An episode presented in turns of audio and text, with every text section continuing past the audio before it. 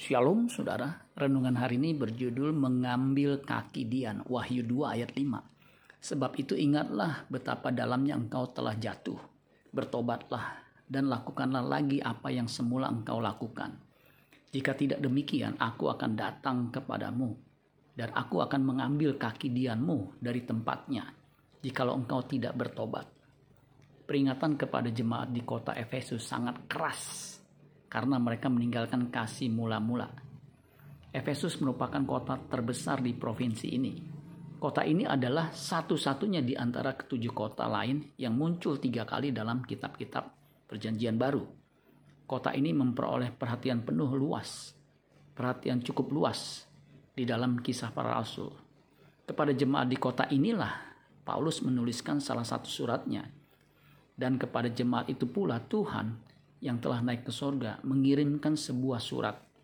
Setelah memuji jemaat atas ketekunan mereka dalam bekerja, dalam kesabaran dan penolakan mereka atas para rasul palsu, Tuhan menunjuk kepada satu kekurangan yang menyedihkan. Jemaat telah kehilangan kasih yang semula. Tuhan mengancam akan mengambil kaki dian jemaat ini jika mereka tidak bertobat. Apa makna mengambil kaki dian? Menurut Wahyu 1 ayat 20, kaki dian melambangkan jemaat. Kaki dian ini kaki dian itu merupakan tempat bagi sumber terang.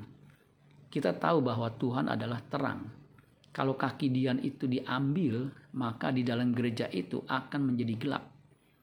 Jadi kalau kaki dian itu diambil, mungkin masih ada orang yang hadir dalam setiap kebaktian hari Minggu, tetapi tidak ada gereja lagi.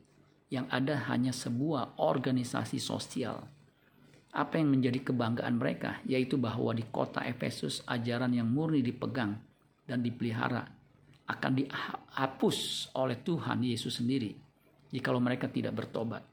Demikianlah nilai ajaran yang murni yang tidak disertai dengan kasih.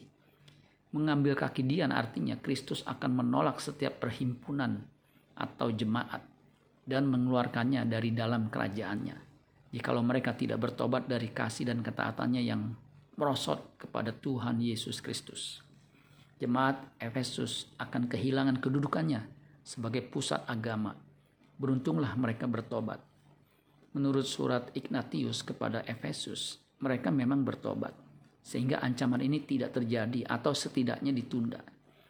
Biarlah kita terus mengasihi Tuhan dengan dibuktikan mengikuti perintahnya. Ingat 1 Korintus 16 ayat 22, siapa yang tidak mengasihi Tuhan, terkutuklah ia. Maranatha. Amin buat firman Tuhan. Tuhan Yesus memberkati. Sola Gracia.